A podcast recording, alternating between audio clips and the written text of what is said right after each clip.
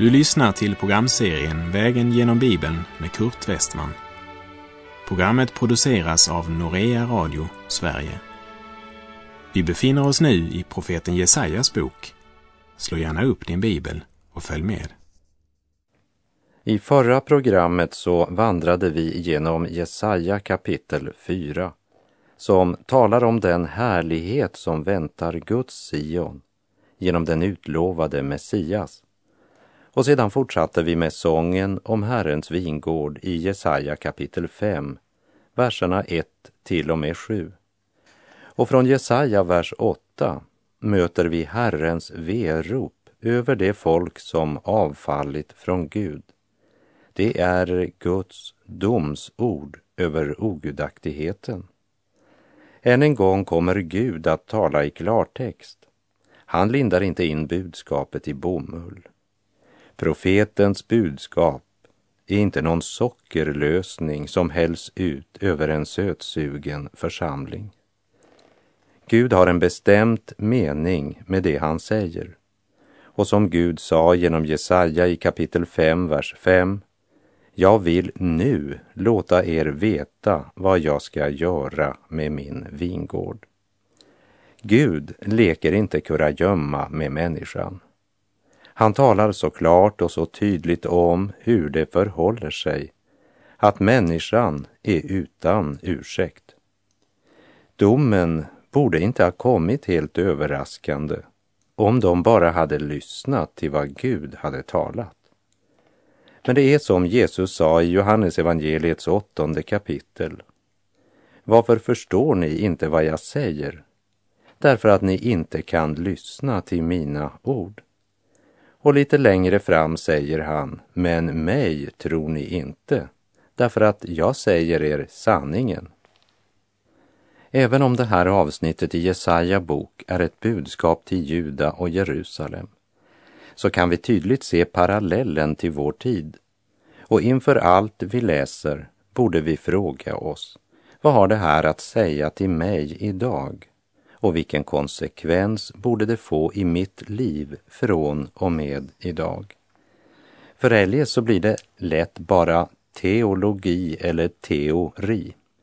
Må Guds helige ande visa oss vad Gud försöker säga dig och mig genom dessa kapitel i Jesaja-boken. I Romarbrevet 15:4 står det: Ty allt som tidigare har skrivits är skrivet till vår undervisning, för att vi genom den uthållighet och tröst som skrifterna ger skall bevara vårt hopp. Och det är min bön att också vår vandring genom Jesaja bok skulle vara oss till hjälp att bevara oss i Guds gemenskap. Vi läser Jesaja 5, vers 8. Ve er som lägger hus till hus och fogar åker till åker, till dess inget utrymme längre finns och ni är det enda som bor i landet. Girigheten är den första synd som Herren ropar sitt ve över. Girigheten är en av de begär som hör jorden till. Och därför skriver också Paulus följande förmaning till de troende i Kolosse, i Kolosserbrevet 3, verserna 5 och 6. Döda därför era begär som hör jorden till, otukt, orenhet, lidelse, lusta och girigheten som är avgudadyrkan. Allt sådant nedkallar Guds vrede över olydnadens barn. Girighet är avgudsdyrkan. Den gör lysande affärsframgångar på bekostnad av den lilla människan. Girigheten når aldrig sitt mål, eftersom girigheten alltid försöker att få mer. Girigheten tjänar pengar på andras nöd. Girigheten utnyttjar situationen till att göra personlig vinning, även om det sker på andras bekostnad. Man gör ett klipp. Man lägger hus till hus. Konsumtionssamhället, själviskheten och girigheten skapar ett samhälle där det inte är plats till den lilla människan med små armbågar. Bilden Jesaja 5, vers 8 tecknar är oerhört trist. Några enormt stora jordbrukskomplex. Idag handlar det väl mera om multinationella företag som köper upp varandra. Och det görs inte för att arbetaren ska få det bättre, utan för att samla rikedom och makt. Och man behöver inte ha så mycket för att gripas av kärleken till pengar. I en värld där verklighetsbilden formas av reklam och konsumtion är det många som lägger sina liv som ett offer på girighetens altare. Det kan även en fattig människa göra, genom missnöje, missundsamhet och avundsjuka. Och så suckar man tungt över allt man saknar, allt man inte har och allt man inte kan uppnå. Girighetens ansikte ser ut som en 10-kroning eller 100-lapp. Och girigheten är en synd som ödelade Israels nation och som drog Guds dom över land och folk. Har det någonting att säga dig och mig som lever idag? I Lukas 12 så berättar Jesus en liknelse om en bonde som hade samlat mer än han hade plats till och som därför bestämde sig för att bygga större lagerhus, äta, dricka och njuta av livet. Men Gud sade till honom: din dåre, i natt skall din själ utkrävas av dig, och vem ska då få vad du har samlat ihop?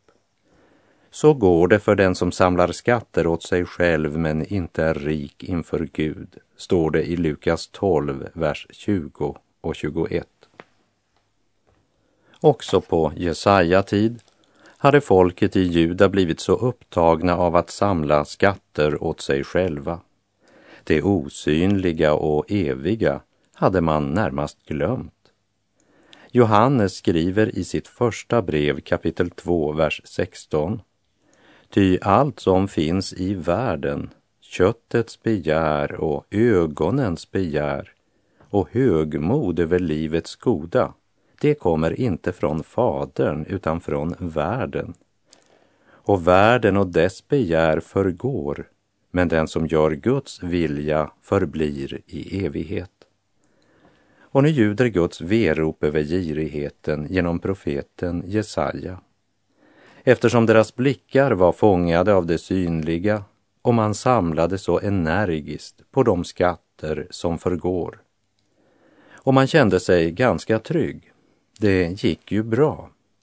Man blev själv allt rikare och betydelsefullare. Man blev mer och mer lik församlingen i Laodikea, om vilken Herren sa, och det läser vi i Johannes uppenbarelsebok 3, vers 17. Du säger, jag är rik, jag har vunnit rikedom och behöver ingenting, och du vet inte att just du är eländig, beklagansvärd, fattig, blind och naken. Gud varnade Israel på Jesaja tid. Jag vill nu låta er veta vad jag ska göra med min vingård, sa han i Jesaja 5, 5. Gud varnade den rike bonden och sa: din dåre, i natt ska din själ utkrävas av dig. Gud varnade församlingen i Laodikea och sa: jag råder dig att du av mig köper guld som är renat i eld så att du blir rik, och vita kläder att skyla dig med så att din skamliga nakenhet inte syns, och salva att smörja dina ögon med så att du kan se. Och genom sitt ord och sin helige ande varnar han även dig. Men till himlen det ej tvingas, det blott i klockan ringes.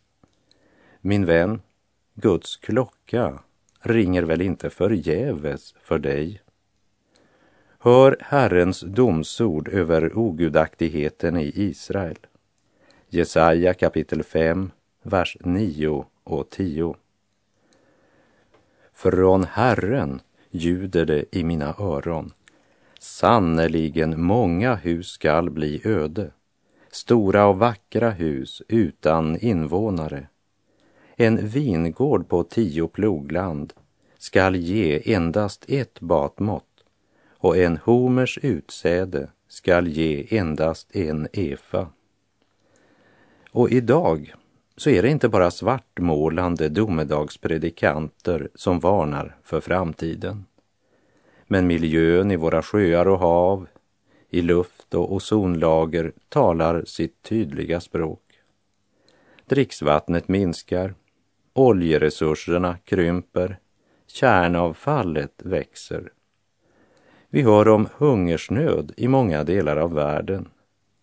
AIDS-epidemin växer lavinartad, men människan vill inte inse att det är Guds dom över ogudaktigheten.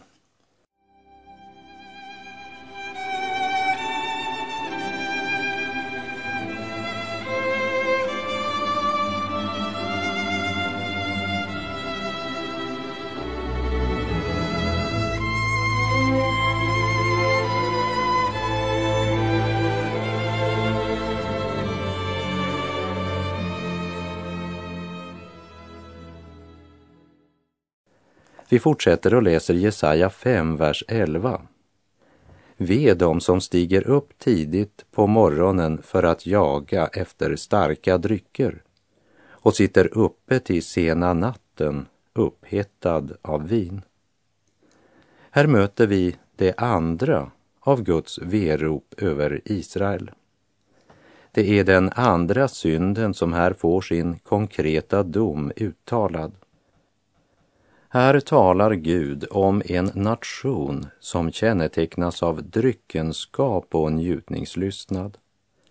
I det nya testamentet varnar Paulus de troende i Efesus och säger i Efesebrevet 5, vers 18 och 19: Berusa er inte med vin, sånt leder till ett liv i laster. Låt er istället uppfyllas av anden, så att ni talar till varann med salmer, hymner och andliga sånger och sjunger och spelar för Herren i era hjärtan. Och Petrus skriver i sitt första brev, kapitel 4, vers 3: Det är nog med att ni förr levde på hedningarnas vis i utsvävningar och begär, i fylleri och supkalas, i vilda fester och förbjudna avgudakulter. Och Paulus skriver i Efeserbrevet 4:19 om dessa som utan att skämmas kastade sig ut i utsvävningar och bedriver all slags orenhet och får aldrig nog. Alkoholen är en illusion. Och även alkoholismen kräver förr eller senare in sin höga tullavgift av sina offer. Kötslig frihet förde till andlig undergång. Alkohol och droger, njutningslust och omoral har fört mer än en själ ut i en andlig kvicksand som förtärde både kropp och själ. Vi läser Jesaja 5, vers 12. Vid sina dryckeslag har de harpor och saltare, pukor, flöjter och vin. Men Herrens gärning bryr de sig inte om. Hans händers verk intresserar dem inte. Människan som var skapad till Guds avbild har blivit så förblindad och sjunkit så djupt att hon inte längre har det minsta intresse för Herrens gärning eller hans händers verk. I Johannes evangeliet 3, vers 19 och 20 står det: Och detta är domen. Ljuset kom till världen och människorna älskade mörkret och inte ljuset, eftersom deras gärningar var onda. Ty var och en som gör det onda hatar ljuset och kommer inte till ljuset, för att hans gärningar inte ska avslöjas. Profeten Jesaja ser att folket inte längre bryr sig om Herrens gärning utan fyller sina liv med musik och vin, tidsfördriv och njutning. Och profeten lever i ljuset Så han ser att syndens cancersvulst äter upp nationen inifrån.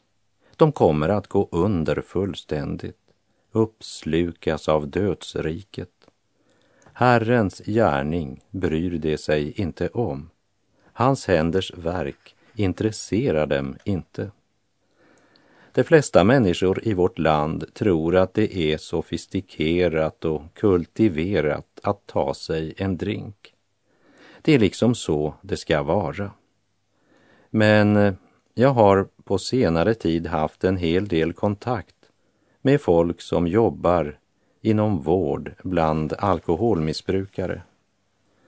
Men jag har en fråga. Om du dricker, varför gör du det? Går inte alkoholfritt lika bra? Eller är det alkoholen som är något av poänget? Bibeln har inget förbud mot alkohol, säger någon. Men de som säger det citerar oftast Johannes 2 kapitel där Jesus gjorde vatten till vin. Men de citerar sällan eller aldrig Jesaja 5, vers 11 och 12. Eller Efeserbrevet 5:18 där det står: berusa er inte med vin, sånt leder till ett liv i laster. Låt er istället uppfyllas av anden. Vad är centrum när vi har en festlig afton? Är det Kristi uppståndelsekraft? Eller råder det en atmosfär där man tar paus från Gud? I Jerusalem och Juda hade det blivit som det står i Jesaja 5:12. Vid sina dryckeslag har de harpor, saltare, pukor, flöjter och vin. Men Herrens gärning brydde sig inte om. Hans händers verk intresserar dem inte.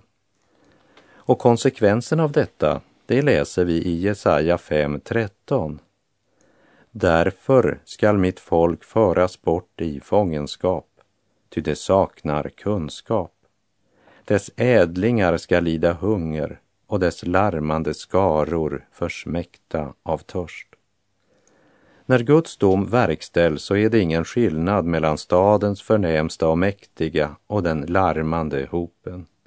Om syndaren är rik eller fattig spelar ingen roll när glädjen i världen är över och människan ska skörda vad hon har sått. Israel hade glömt sin skapare och herre och valt syndens väg. Och Herren hade dröjt med domen i hopp om att de skulle vända om. Men Herren brydde de sig inte om.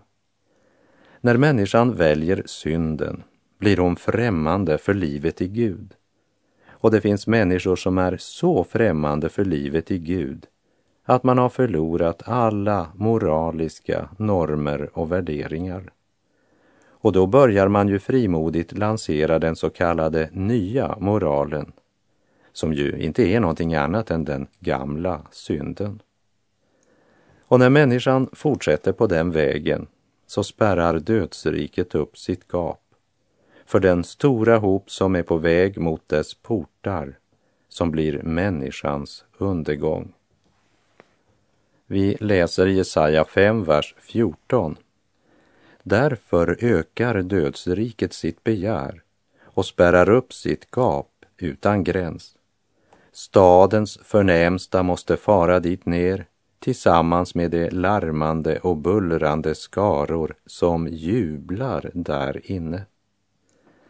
Berusad av synden, av självisk njutning och underhållning, drömmer man om framgång, lycka, rikedom och makt. Och denna tidsålders Gud har så förblindat de ogudaktigas ögon att de faktiskt jublar medan de själva flätar det rep som snart ska läggas om deras hals. Ja, dödsriket spärrar upp sitt gap för de larmande och bullrande skaror som jublande rusar mot dess portar. Det ord som har översatts med dödsriket betyder egentligen grav. Graven spärrar upp sitt gap. Ingen kommer undan. och syndare, var har du din tillflykt? Och vad vill du göra idag? Du lever för rikdom och ära, är offer för världens bedrag. Men tänk på din själ som så fattig, ska vandra den eviga stig. När stoftet försvinner i graven, är glädjen i världen förbi.